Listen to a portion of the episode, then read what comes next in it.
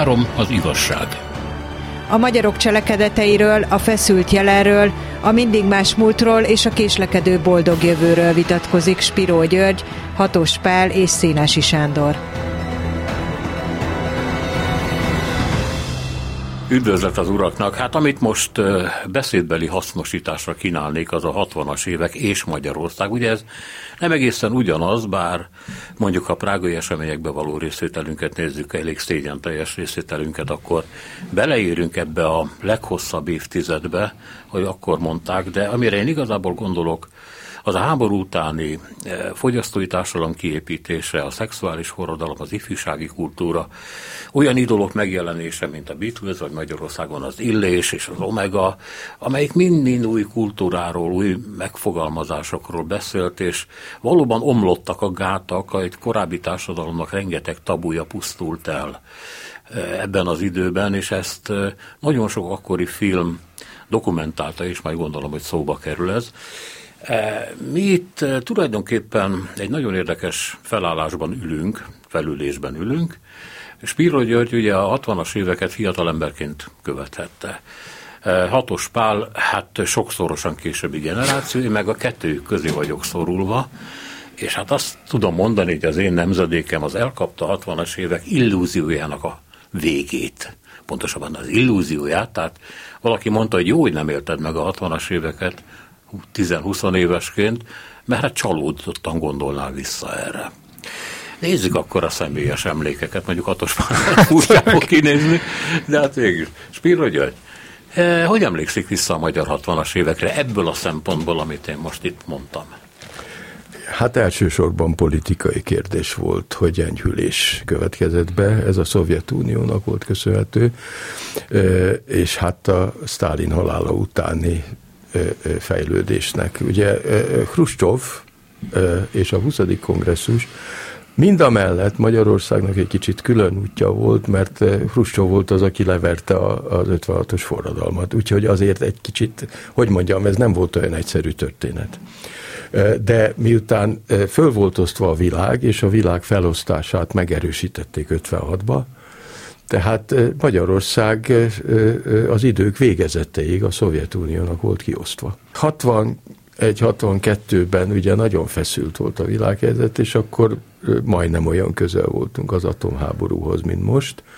És a kubai válságról, hát tudtuk, mi ifjak is, hogy hajszálomlik a dolog, akkor elég kemény volt Amerika, és ezt követte egy enyhülési folyamat, amelyből Magyarországra is jutott annyira jutott, hogy ugye 58-ban végezték ki Nagy Imréket, és akkor még bőven akasztottak, utána is, de 61-62-ben kiengedték amnestiával. Majdnem mindenkit kienged, kiengedtek a börtönökből, és akkor megindult egy ilyen enyhülési folyamat, amelyikbe mi pont kiskamaszok és kamaszok beleestünk.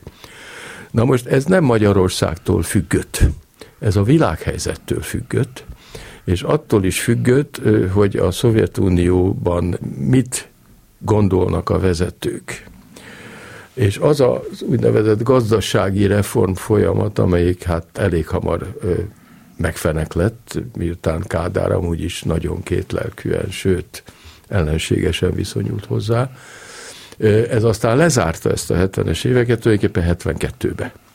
De 62-től 72-ig volt egy nyíló társadalom, egy finoman és óvatosan nyíló társadalom, amelyik persze meg volt spékelve visszahúzó erőkkel. Én emlékszem, hogy mi azért kaptunk csodálatos tanárokat egy kültelki gimnáziumban a Váci úton, mert 1958-59-ben minden jobb tanárt kirúgtak a belvárosi iskolákból, és azok csak külvárosokban taníthattak. Ez egy országos program volt, mint kiderült, és így adtak rendezvút a Váci úton egymásnak kiváló tanárok, akik egy nagyon rövid ideig tartó, de nagyszerű gimnáziumot hoztak létre. Ez volt a Bójai, ahova én véletlenül jártam, mert oda tartoztam területileg. Na most a mi nyilazó értelmünket ezek a tanárok erősen liberális szellemben nyitogatták, miközben ugye a pótcselekvésekben éltük ki magunkat, mi is. Hát pótcselekvés társadalmi értelem, értelemben az, hogy a lányokkal milyen a viszony, Magyarország... Tiltakozom. Mi ebben a pótcselekvés? Ez alapdolog. Nem, hát a politikától elvon természetesen. Ez egy nagyon ügyes dolog. De ahhoz képest, hogy Lengyelországban, meg az NDK-ban, meg Csehországban is, nem Szlovákiában, de Csehországban, hogy milyen szabadosan éltek az ifjak, ahhoz képest Magyarország nem volt annyira szabados. Ami beszivárgott, ugye ez a beat korszak, 61, 62, 63-ban, meg a twistelés, meg minde, mindezek a dolgok. Ezek kifejezetten érdekesek voltak. Én nem voltam nagyon nagy rajongója a beat zenének, én komoly zenéltem, de, de ettől függetlenül azért ott voltam a kis stadionban, az első magyar beat koncerten. Személyesen részt vettem rajta. Zoránék voltak ott, Konzsuzsáék, Illésék. Szóval meg a, már mindenki ott volt, aki számított és amikor kivonult a tömeg a, a kis stadionból, akkor a Tököli úti villamost valakik, szerintem provokatőrök felborították. És akkor persze jöttek a rendőrök, meg mindenféle, és attól kezdve erősen odafigyeltek, hogy nehogy már ebből a bizzenéből valami komolyabb dolog fejlődhessen ki. Látták, hogy ez népszerű, látták, hogy nagyon népszerű lesz, tehát rá kell telepedni. Általában ez a szabadság imádat, meg ez az önállóság imádat, ez mind be volt osztva, és hát hihetetlen erőket mozgósítottak, hogy ebből soha ne legyen semmi. Ezt azért merem mondani, mindjárt befejezem. Mert az egyetlen valamire való egyetemi mozgulódásban, egy személyesen is egy kicsikét benne voltam 1969-ben, nem 68-ban, mi minden, mindig mindenről lekésünk, ugye? Vagy elkésünk, ahogy Adi mondta, hanem egy évvel később, és sikerült kihasználnunk a, a hatalomnak a félrenézését, meg figyelmetlenségét, leváltottuk a bölcsészkari kisztitkárt, a saját emberünket, Bakos Istvánt ültettük a helyébe, és akkor volt egy ilyen fél évig tartó mozgolódás, amiben mi rendkívül érdekes politikai tapasztalatokra tettünk szert, és aztán persze a nyakára léptek, és előbb-utóbb megfojtották. De mi voltunk mégiscsak azok, akik tanszabadságot követeltünk. Az ötvös kollégium részvételével és kezdeményezésére létrehoztuk a fővárosi kollégiumnak az együttműködését, majdnem lett, majdnem lett saját lapunk, mert az Rényi katonai főiskolának volt egy saját nyomdája, az utolsó pillanatban kapcsoltak és léptek erre a nyakára, de volt, ami tovább élt, például a Studium Generálé. Azt mi kezdtük az ötvös kollégiumba 62-be, és aztán Atkári János vezetésével ez szinte országos hálózattá fejlődött, és hagyták, hagyták működni. Amit Spiro György mondott arra, azt hiszem, hogy éppen Bródi János szövegeiben van utalás a vadvirág. Hogy ezek a mozgalmak, ezek a beat mozgalmak, ifjúsági mozgalmak, amik nem engedélyezetten nőttek föl, hanem hát megtalálták a maguk kis réseit egy engedékenyebb közegben, de ezeket aztán levágták, elvitték, belerakták a vázába, és ott hervadtak el, ez már egy másik szövegben van, de valahogy így érezték ők magukat ebben a világban. Persze kérdés, hogy hatos pál, hoz mi jutott el a 60-as évekből? Pirinszki Jánosnak van egy mondata arról, hogy az ember érzelem vagy képzeletvilágát nagyon is az mozgatja, hogy milyen volt a szülei ifjúsága. És ilyen értelemben az én szüleim ifjúsága a 60-as évek volt, és én ugyan a 70-es években születtem, de az biztos, hogy mindig is izgatott a 60-as évek. És ennek azért van objektív oka. Tehát a 60-as évek egy olyan mentális keret, egy olyan fogalom, egy olyan képzeletvilág, amely azonnal azonnal helyet követelt magának. 1968 azonnal eh, magát valami rendkívüli világtörténelmi eseménynek minősítette Párizsban, Németország szerte, vagy éppen az amerikai kampuszokon, és természetesen és ez nagyon érdekes, az volt bizonyos értelemben ugye a prágai tavaszban, amit mi jobban ismertünk, mint Párizsból uh, ismerték. E valóban a 60-as évek különbözött az 50-es évektől, és különbözött az egész ö, korábbi fél évszázadtól, amelyet az első és második világháború határozott meg. A 60-as években lettek kamaszok, és lettek fiatal felnőttek, azok a baby boomerek, akik a háború után születtek, akik a békébe születtek be, legalábbis Európában. És akik a jólétbe születtek be, akik már ö, legfeljebb ö, gyerekkorukban tapasztalták meg legalábbis Nyugat-Európában az éhezést, vagy legalábbis a, a jegyrendszert, és ö, és akik sokan voltak, mert egy demográfiai ö, bővülés is volt, és szerencsés módon egy nagyon fejlődő gazdaság volt Nyugat-Európában. Ez az az évtized, amikor Nyugat-Európa lehagyja Kelet-Európát, véglegesen maga mögött hagyja jólétben, gazdasági növekedésben és potenciálban, és erről mi csak azért nem tudunk, mert a 60-as évek nálunk is a konszolidációnak a jele. Említette Spiró György azt, hogy, hogy 58-ban ugye Nagy Imre kivégzés, utána még rengeteg kegyetlen kivégzés, és aztán 63-ban ugye a részleges amnestia. 62-ben ezt megelőzi az MSZMP, a Magyar Szocialista Munkáspárt, az Állampárt 8. kongresszusa, ahol Kádár kijelenti, hogy lefektettük a szocializmus alapjait, bármit is jelentsen ez, ez egyfajta ilyen megnyugvás megnyugvást jelenthet, hogy itt végleg soha többé semmi más nem lesz, mint a mi uralmunk, és jön a nagyúri gesztus, hogy aki nincs ellenünk, az tulajdonképpen velünk van. És akkor jöhet Brody, jöhet az illés, még bizonyos értelemben jöhet a Beatles is, ugye a Love Me Do az 1962-es, és hamarosan itt van, a miniszoknya az 1965-től szinte egyidejűleg van itt Magyarországon, mint Nyugat-Európában, tehát van egyfajta illúziónk visszatekintve, hogy a 60-as évek ugyanazt jelenti számunkra. A világban természetesen sok minden más is történik, de az, hogy a Kádár rendszer ilyen szerencsésen fel tud épülni, az mutatja a 60-as évek nagy baloldali fordulata. Mi történik Amerikában? Vietnámban háborúba keverednek, és, és minden épeszű ember tiltakozik a háború ellen, az ellen, hogy, hogy hogy oda viszik a fiatalságot meghalni egy teljesen igazságtalan ö, ügyért, hiszen és ugyanez van egyébként ugye az algériai háborúval, Franciaország esetében, ahol, uh, ahol a fiataloknak a rokon szemve az a, a, a kibontakozó afrikai, ázsiai nacionalizmusoké, picit párhuzamos a képlet azzal, ami most van, mert most is uh, bizonyos értelemben az ukrán nacionalizmus, hazafiasság nagy uh, konjunktúrája van, amely mellett van egy nagy progresszív kiállás, és emiatt, emiatt a progresszív nagy kibontakozás miatt mindaz, ami Magyarországon történik, és annak az árnyékos oldala, a megfigyelések, a megaláztatások, vagy amiről éppen Spiró György beszélt, hogy, hogy azért azért, azért az egyetem a szabadság kisköreinek nem adott helyet, hanem a, ezeket, a, ezeket az oly kicsiny, de mégis független törekvéseket előbb-utóbb elnyomta. Tehát, hogy ez nem látszik, hanem az látszik, hogy mintha csak a táncdal fesztiválok látszanának, mintha csak Konzsuzsa, mintha csak Bródi János és az Illés látszana.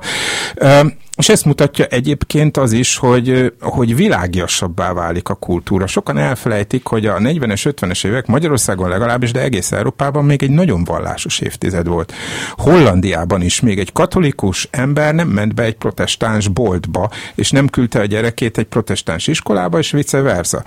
Magyarországon is, ahogy egész Európában, ekkor történik a szekularizáció, és ekkor történik meg a, a sokszor nem értékelt vagy nem értelmezett nagy baloldali fordulata a keresztény egyházaknak. Az egyházak világtanácsa, ami fellép az atomfenyegetés ellen, az atombomba ellen, a vietnámi háború ellen, és ekkor történik meg az, hogy, hogy 23. János meghirdeti a második vatikáni zsinatot. Éppen 60 éve lesz a napokban a második vatikáni zsinatnak, amely a földre hozta az egyházat, amely Isten vándorló népeként jelentette meg, amely anyanyelvi liturgiát hozott, hogy végre lehetett érteni megérteni, hogy mi van a templomban. Rendkívül, rendkívül széles ez a dolog, de akkor azért emlékezzünk a Csurka drámából készült filmre, a Kertes háza utcájára is, hogy azért a társadalom alapjaiban nem változott meg Magyarországon, azért továbbra is ért, itt volt az a fajta elnyomott, elfolytott,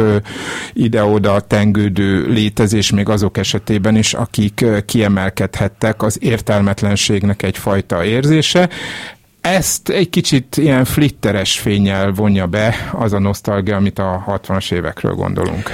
A beat zene és a körülötte levő mozgalom ideológusai valószínűleg azt gondolták, hogy most összekapcsolódik a történet Nyugat-Európa és Magyarország, hiszen látszólag a lányok fekete harisnyája, miniszoknya, a tupírozott haj, stb. Tehát a divat külsőségek megjelennek itt is, ott is, és gyakorlatilag mondja ugyanazok a problémáink. E, a másik oldalról itt van Presser Gábor, akivel egyszer beszélgettem egy adásban, és azt mondta, hogy ők talán még az Omegával kimentek turnézni Franciaországba, és épp akkor folyt a francia diáklázadás, utcakövek Párizsba. És azt mondta, hogy nem értették. Minden diáknak volt egy pici kocsia, autója, ami Magyarországon nem volt kaptak ösztöndíjat, meg tudtak élni elég normális színvonalon, és azt beszéltek egymás között, mi a fene bajuk van ezeknek. Tehát, hogy valami rettenetes szakadék azért mégiscsak volt kelet és nyugat között. Hát túlértékelt a 68-as nemzedék, túlértékelte magát, ahogy ezt Pazolini megfogalmazta az olasz uh, egyetemi lázadók kapcsán, nektek az újságírók kinyalják a popsütokat, és most akkor nem idézem, ahogy ő ezt mondta. Én nem teszem. Ti kis burzsóák itt lázadoztok, és megveritek, mert szó szerint sor került, hogy tűnt, megveritek a rendőröket, akik pedig a proletariátus fiai és a szegény parasztok fiai. Tehát volt egyfajta Én ilyen öne, önelégültség, és Tony Jatt, a híres történész is erre emlékezett, hogy ott Cambridge-ben nagyon sok szó esett olyan forradalmi témákról, hogy éjfél helyett éjjel kettőkor legyen a, a kollégiumi ajtóknak a bezárása. Arra is emlékezett, említett, hogy Franciaország, hogy Angliában nagyon sok szó esett a szexről, de kevéssé mertek forradalmian cselekedni. Franciaországban meg a szexet és a, a politikát egyaránt gyakorolták, de egymástól különbözően. Ne felejtsük el, hogy nagyon macsó volt a dolog. A lányok azok biodíszletek voltak, a diákvezérek szinte egytől egyik férfiak. Miközben azt mondta Tony Jett, hogy ő arra emlékezett, hogy Németországban viszont a szexből csináltak politikát, mint egyfajta a szexuális forradalom egyfajta expurgálását jelentette a gerontokrata ö, vezetőknek, és főleg a náci múltnak. És valóban sok volt a fiatal, és ez a fiatalság fontosnak látta magát, és valószínűleg ez a, a Presser Gáborék ezt láthatták, hogy nem látták meg, hogy mi történik itt keleten. Nem látták meg, hogy mi történik Prágában. Azt mondta az egyik olasz tüntető, a skandálta, hogy nekünk nem Dubcsek a hősünk, hanem Mao. Gondoljuk meg, a tömeggyilkos Mao volt a hős, ha még nem is olyan széles mértékben, és nem Dubcsek, aki, aki, hát, aki valami olyasmit akart megvalósítani, ami ellen már igazából Párizsban tüntettek. Júri? Igen, hát nagyon nagy különbség van, de még a kelet-európai országok között is igen nagy a különbség teljesen másról szólt 68. Nálunk tulajdonképpen nem szólt semmiről, hát nem volt olyan. Ez visszavetítés, meg ideológia, meg főleg az, hogy a 68-as nemzedéket levált, nem volt olyan. Ez egy hülyeség. Hát ez politikai haszonszerzés, hogy itten összemosnak mindent. De a lengyeleknél egészen másról szólt, mert arról szólt, hogy a 30 ezer zsidóból, ott nyilván tartották ugye a zsidókat, 15 ezeret kiűztek az országból, és az egészet a diák lázongást, ami egy Mickiewicz dráma bemutatója után tört ki, azt felhasználták ürügyül. Jugoszlávia pedig egy másik szélsőséges példa, mert Belgrádba kezdődött a diáklázongás, véletlenül ismertem egy csomó szereplőt, barátaim voltak, azt várták, hogy azért a többi jugoszláv köztársaság is csatlakozik hozzá. Nem csatlakoztak, főleg az ágrábiak nem, azok szeptemberben kezdtek lázongani, és akkor már a szerbek nem csatlakoztak, amiből lehetett látni, hogy vége van Jugoszláviának. El is mentek a barátaim az országból. Egy maradt, aki, aki elnök lett később. Ez sajnos, ez volt az utolsó alkalom egyébként Jugoszláviában, hogy a Tito aktívan be tudott avatkozni, mert megakadályozta, hogy lőjenek a diákokra új Belgrádba.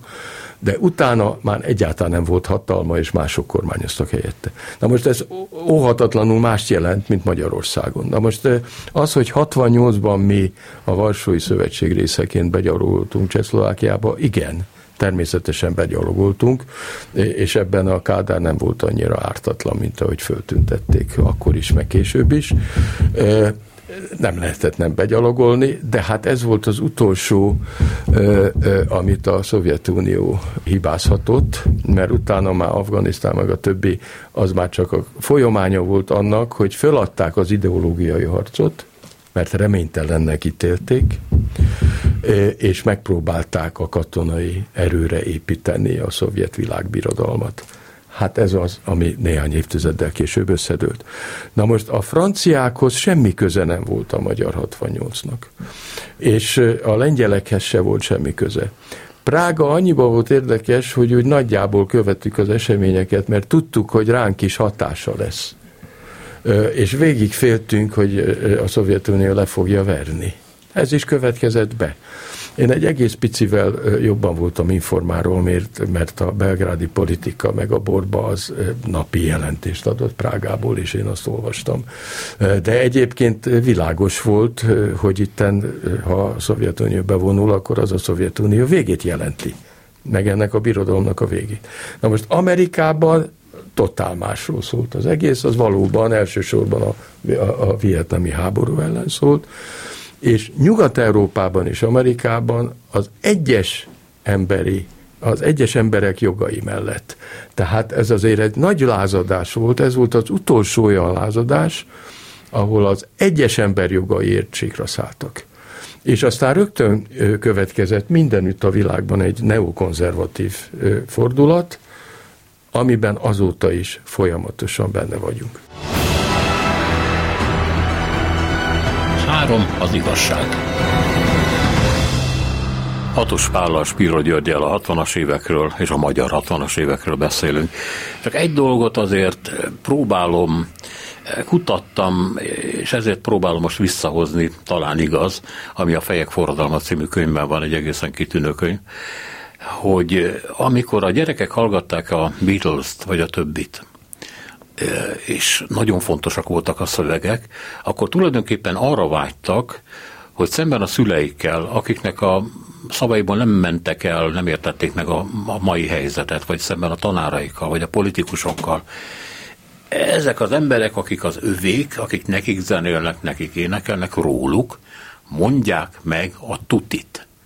A tutit szerették volna hallani. Milyen világban élünk, mi a dolgom lesz-e forradalom, fölforgatjuk-e a világot, meg tudjuk-e változtatni. John Lennon erről énekelt. Két lelkűen azt mondta, hogy forradalmat akarsz, de hát akkor ennek az a vége. Azt akarod, hogy menjek vele, tehát nem biztos. A dolog két lelkűsége ott lenged, de ott volt a türelmetlenség is, hogy elmúlt fél év, és még nincs forradalom. Várjunk még egy fél évet. Ez volt a, az akkori hidi mozgalomban egy ilyen, ilyen napi mondás. E, tehát egy nagyon érzékeny korról beszélünk, amelyik a legalapvető dolgokat is újra akarta gondolni, mi az egy szerelem, mi az egy egydimenziós ember, mi az a kispolgári életforma, csak a hétvégén szeretkezünk, mert ezt így engedi meg nekünk a polgári morál, hogy kéne élni, stb. stb. Én elhiszem, hogy ezek ilyen félburzsóá gyerekek voltak, de hát ezeket a kérdéseket előtte nem igen tette föl senki. Hát igen, ez a forradalom, a szexuális forradalom, ez csendben lejátszódott, hogy Magyarországon nem volt 68, és főleg nem volt egy ilyesfajta önünneplés, de az önkritikusabb nyugati értelmiség, antikommunista és liberális értelmiség, az, az meg tudta érni, mint ahogy ez a nevezett Tony Jett megírta, hogy lekéstük a vonatot. Mi ott azt hittük, hogy valami rettenetes fontos dolgokról beszéltünk, miközben a rettenetes fontos dolgok Lengyelországban történtek, a diáktüntetések, az antiszemita kampány nyomán, hogy a, a lengyel értelmiség színejava távozni kényszerült. És ugye Prágában történtek, ahol ugye egy utolsó kísérlet volt arra, hogy a szocializmust humanizálják, és, és valóban egy, ahogy Spiro György nagyon találóan mondta, a Szovjetunió ideológiai veresége ott vált nyilvánvalóvá. És nem véletlen, hogy ezt Nyugat-Európa nem fogta föl. Tehát a 68-ban távozott Lengyelországból Leszek Kovakovszki, akit a zsidó felesége miatt üldöztek el, meg ugye a, a nem konform nézetei miatt, aki önmagasan volt egy tipikus lengyel, mert hogy az édesapja szabadköműves volt, ő maga meg se volt keresztelve, és az 50-es években maga is harcias sztálinistaként indult, és megírja a marxizmus történetét, és azt, hogy ez mennyire öncsalásra épül. Miközben nyugaton felelevenítik a, a Marx Feuerbach dolgozatának a tézisét, hogy a filozófusok dolga az nem az, hogy szemléljék és értelmezzék, hanem hogy megváltoztassák a világot. Komolyan hittek abban, hogy lesz egy másik fajta marxizmus. Nem véletlen, hogy Gramscinak, Lukácsnak, vagy Rosa Luxemburgnak ekkor bontakozik ki a, a kultusz a nyugaton, a nyugati egyetemeken, ekkor jön létre a strukturalizmus, és nem figyelnek arra, arra, hogy mi zajlik mi zajlik Közép-Európában. Lehet így értelmezni Kunderát, lehet úgy értelmezni, az elrabolt nyugat mégiscsak arról szól, hogy ez a fajta dialógus nem születik meg, és máig én is úgy hallgatom, amit Spiro György mond, hogy mi történt, mi történt Belgrádban, mi történt Zágrában, mintha másodlagos jelentőségű vagy frissességű lenne ahhoz képest, ami mondjuk Párizsban történt, vagy, a, vagy azokon az egyetemi kampuszokon, ahol, ahol hazamentek a diákok, és akkor végül is még Cambridge-ben, meg az Oxfordban a tiltakozó diákokat még várták a saját házi cselédjeik, hogy, hogy segítsenek az esti teendők elvégzésében.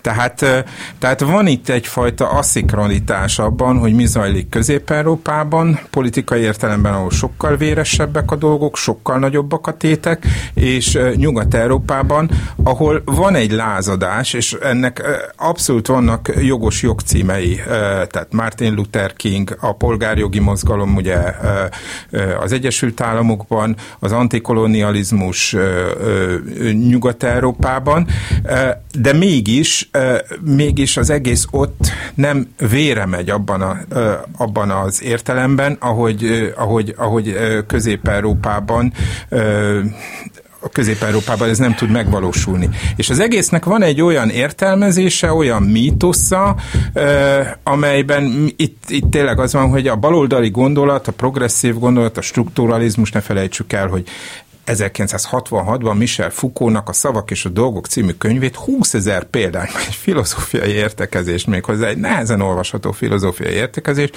20 ezer példányban ö, kell el. Jacques Lacan, a talán legérthetetlenebb francia pszichológus megalakítja a Freudi iskolát, és, és olyan népszerűsége van, hogy, hogy az elképzelhetetlen. Már a mi lett ebből? Valójában ez a fajta örökség azt hiszem halott. Ö, Szabad nem egyetértenem ezzel? Mert igen, megértettem, hogy a kelet és nyugat nem értette meg egymást ebben a dologban rendben van. De hogy ne lett volna termékeny az, ami Nyugat-Európában történt, és picit Magyarországon is, azt nem tudom elfogadni, mert a 60-as évek értékrendje, a háború ellenesség, a szabad, egyébként Gyuri említette, hogy Amerikában először fordult elő az egyéni szabad, szabadságjogok melletti kiállás. Tehát, hogy ez nem ment volna tovább, és ne lett volna nem azt mondom, hogy kötelező érték, de legalábbis meggondolatnó érték a következő generációk számára, hogy ne született volna meg egy olyan ifjúsági zenei kultúra, amit ma is lehet hallgatni abszolút töretlenül. Bárki tegye fel a Beatles, élvezni fogja. De minden másra igaz. Szóval én azt gondolom, hogy itt több... Én a több, politikai relevanciájáról beszéltem. Értem, csak ugye akkor, akkor úgy fogalmaznék, hogy kevesebb hangsúly esett arra, ami tovább ment, és ami az életünket alakította, a gondolkodásunkat, a viszonyainkat. Abban szerintem nagyon sokat köszönhetünk a 60-as éveknek. Mondjuk Marcuzéről ne feledkezzünk, mert nem, ő volt a legnépszerűbb azért ideológus, baloldali ideológus. Hát nem nagyon mély azt azért meg lehet állapítani. Meg arról se feledkezünk meg, hogy azért ezek Nyugat-Európában is, meg még itthon is azért elég balos mozgalmak voltak.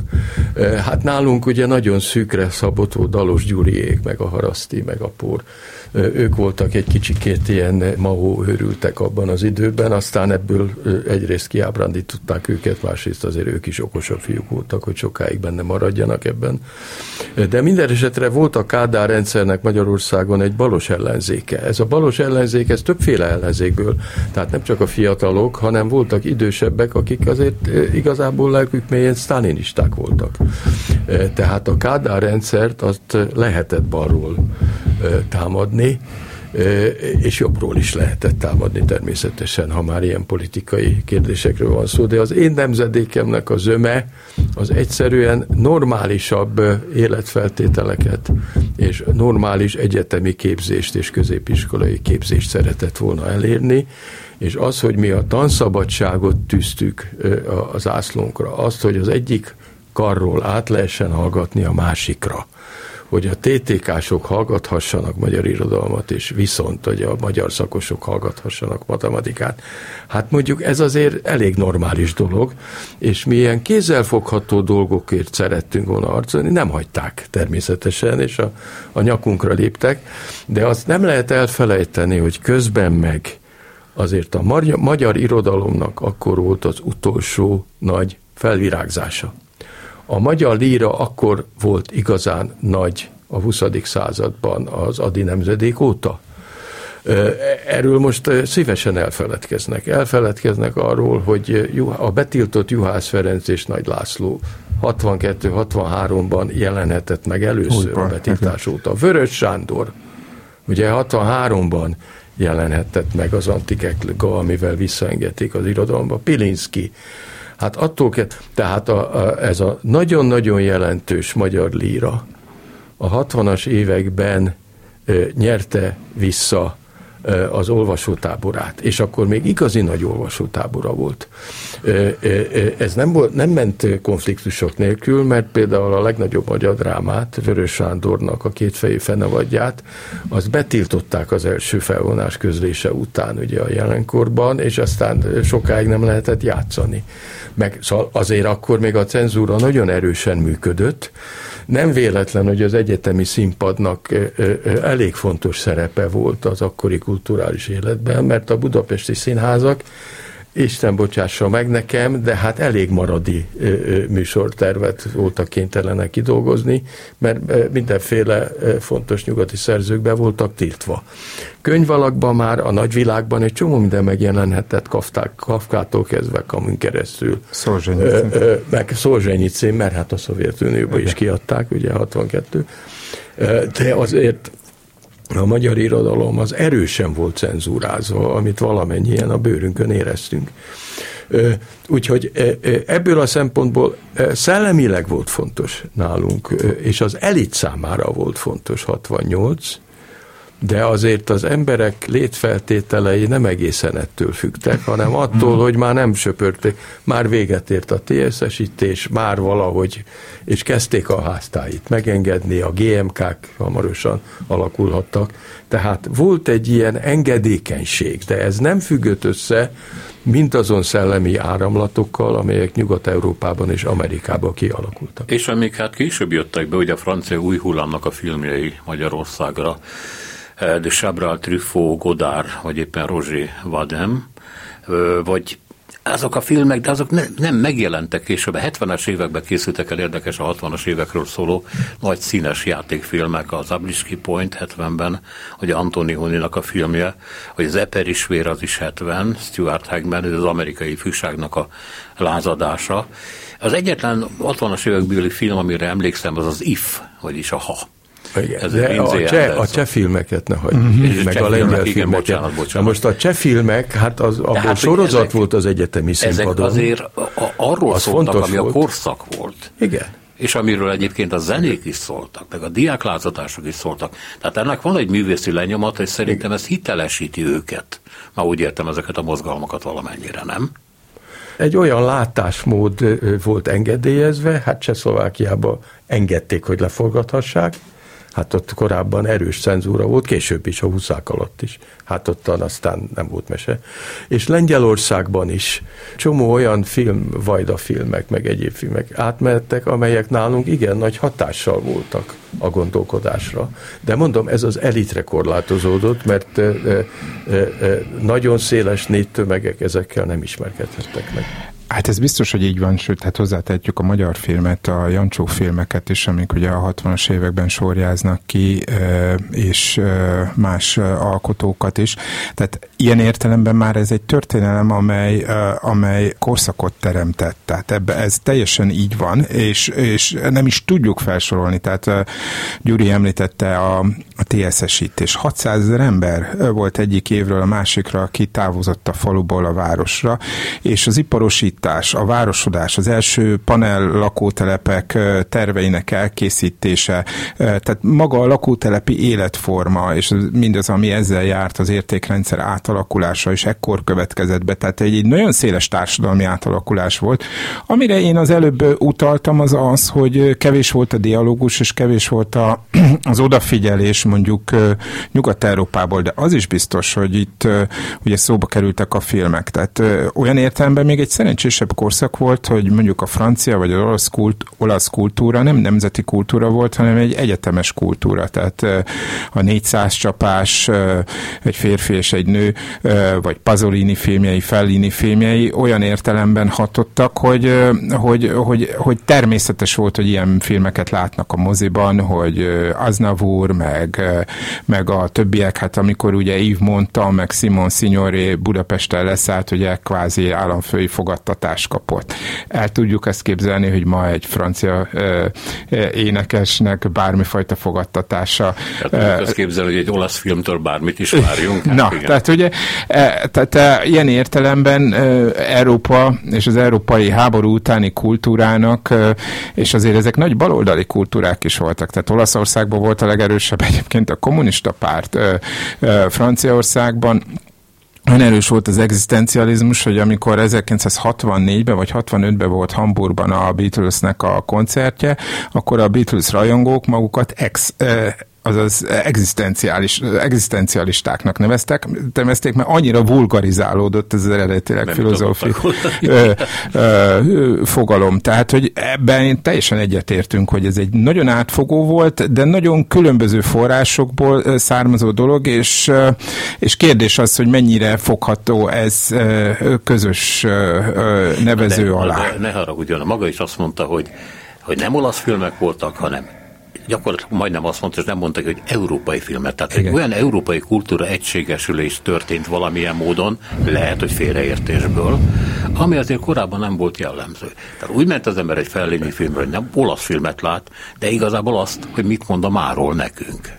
Hát azért a Fellininek elnézést a legnagyobb filmzseninek tartom és hát írtam is róla néhányszor. De, de azért neki könnyű dolga van, mert ott van neki a római történelem, amikor a metró alagutatásság a Roma című filmben, hát akkor ottan a falon ott, ott vannak egy freskót tárnak föl, egy ókori freskót, és ott vannak a mai szereplők, és aztán elmosódik az oxigén meg a levegő hatására.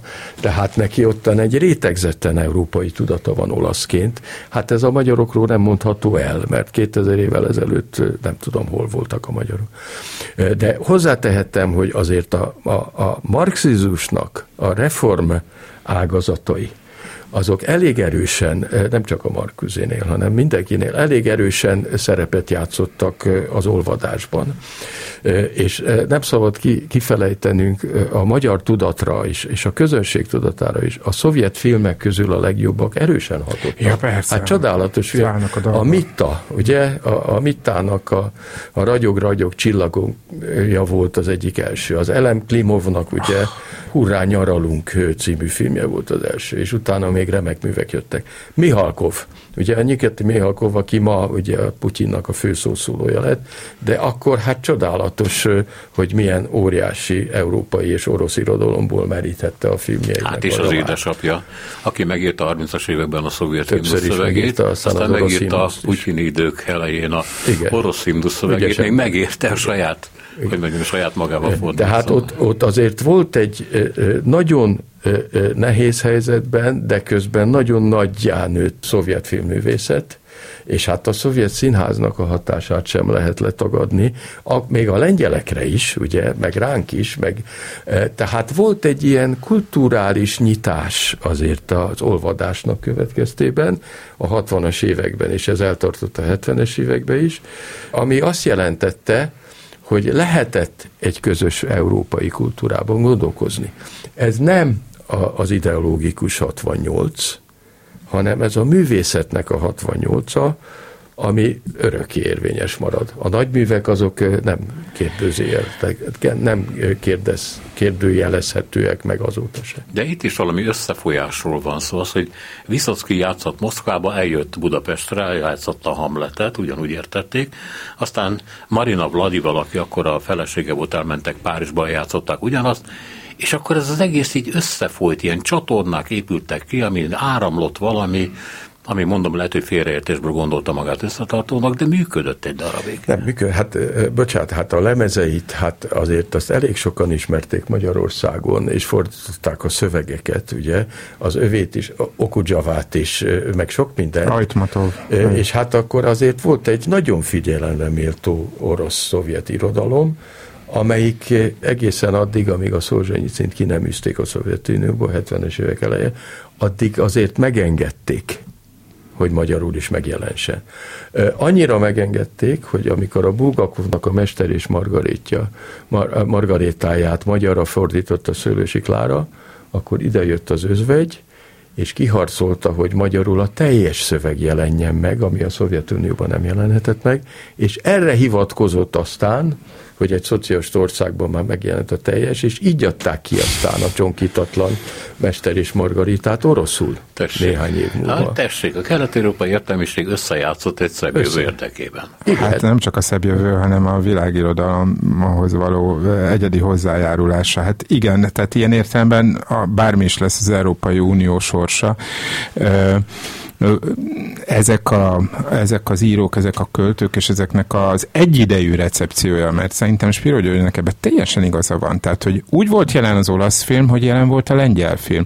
Fellini itt volt, és Vajda itt volt. És itt volt ugye még a, a Tűz van babám formanya is, és, és, és ez egyszerre érvényesült Ilyen értelemben ez egy ideális európai korszak volt, ha lefejtjük róla a díszleteket, a kettétört sorsokat, a megzsarolt életeket, de lehet, hogy kultúra nyomás nélkül nem létezik. Pontosan ebben az időben a híres angol szobrásszal Harry Moore-ral készítettek interjút, és, és azt mondta, hogy Hát nézzem, és nézzünk meg, mi van Svédországban. Van ott szobrászat? Nincs. Miért? Mert nincs elnyomás. Nincs. Támogatják, fizetik a szobrászokat, ezért nem lesz jó szobor nyilvánvaló, hogy, hogy szélsőséges volt az ő véleménye, de én is hajlamos vagyok aláírni azt, amit Spiró György mondott, hogy nagy korszaka volt ez a magyar lírának, és olyan értelemben is nagy korszaka volt, hogy volt befogadója. Befogadói nemzedékek sora volt, és az, hogy a, a egy-két Nagy László vers, vagy akár Juhász Ferenc idézet is máig velünk lehet, vagy, vagy éppen Pilinszki, az ennek köszönhető, hogy akkor volt rezonancia rá, és volt az a fajta várakozás, amely a kultúrától remélte a vasfüggönynek a lebontását, és mára már a történészek is kaposgálják, hogy volt vasfüggöny, voltak tilalmak, voltak az útlevelek, de a kulturális csere azért az működött, észrevétlenül, de működött. Ez egy kult szó, a reménykedés, mert ez leírja a korszakot. Volt még remény a levegőben. Három percünk van, Gyuri. A kívánott tied. Igen, megtévesztő volt a korszak. Annyiban, hogy akik a 60-as években jártak egyetemre, elég sokan úgy gondolták, hogy ezzel a hirtelen jött szabadsággal az ő tehetségük is megvalósítható. És aztán nagyon nehéz sorsuk lett, és hamar meg is haltak sokan. Például a kilencek költői, Utasi József, meg Rózsa Endre, meg rendkívüli tehetségek voltak, és a magyar közgondolkozás András, meg a Magyar Irodalomtörténet el is feledkezett róluk, és aztán csak azokat az individuálisan különleges költőket becsülte, akik egy másik irányba indultak el, például Tandori, vagy Petri, aki egy aktív politikai, amúgy baloldali és marxista ellenállást tanúsított, és ő volt az egyetlen, aki ugye a hivatalos ö, ö, irodalomban nem jelent meg, de ez az ő döntése volt, mert nem volt hajlandó a cenzúrának alávetni magát.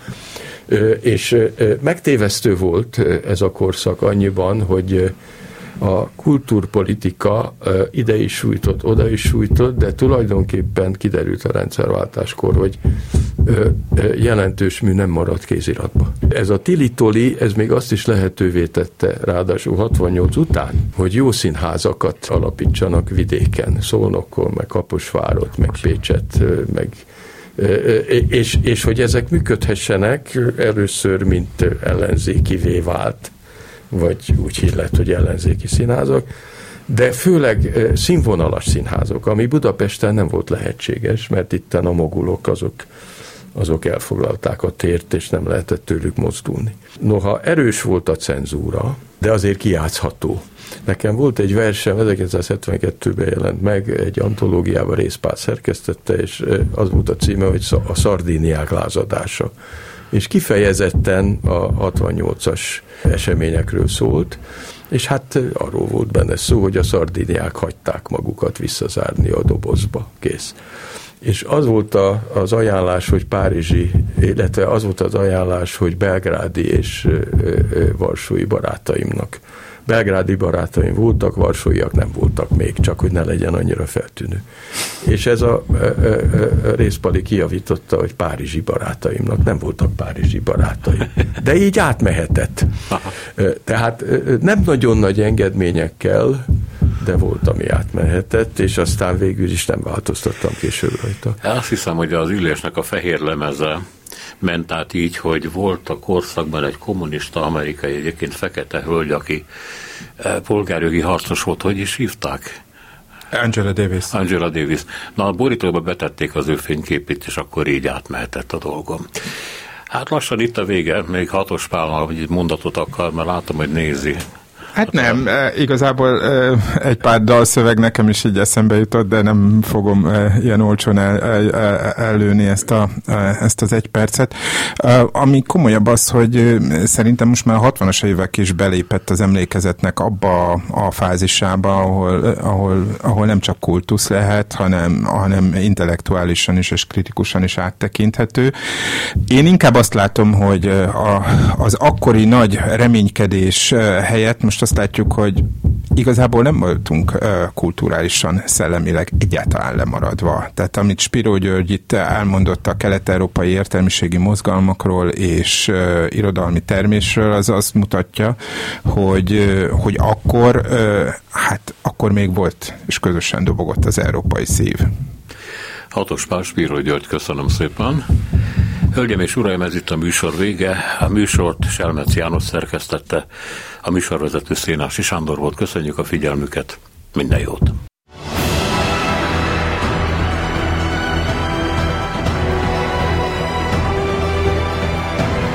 Három az igazság.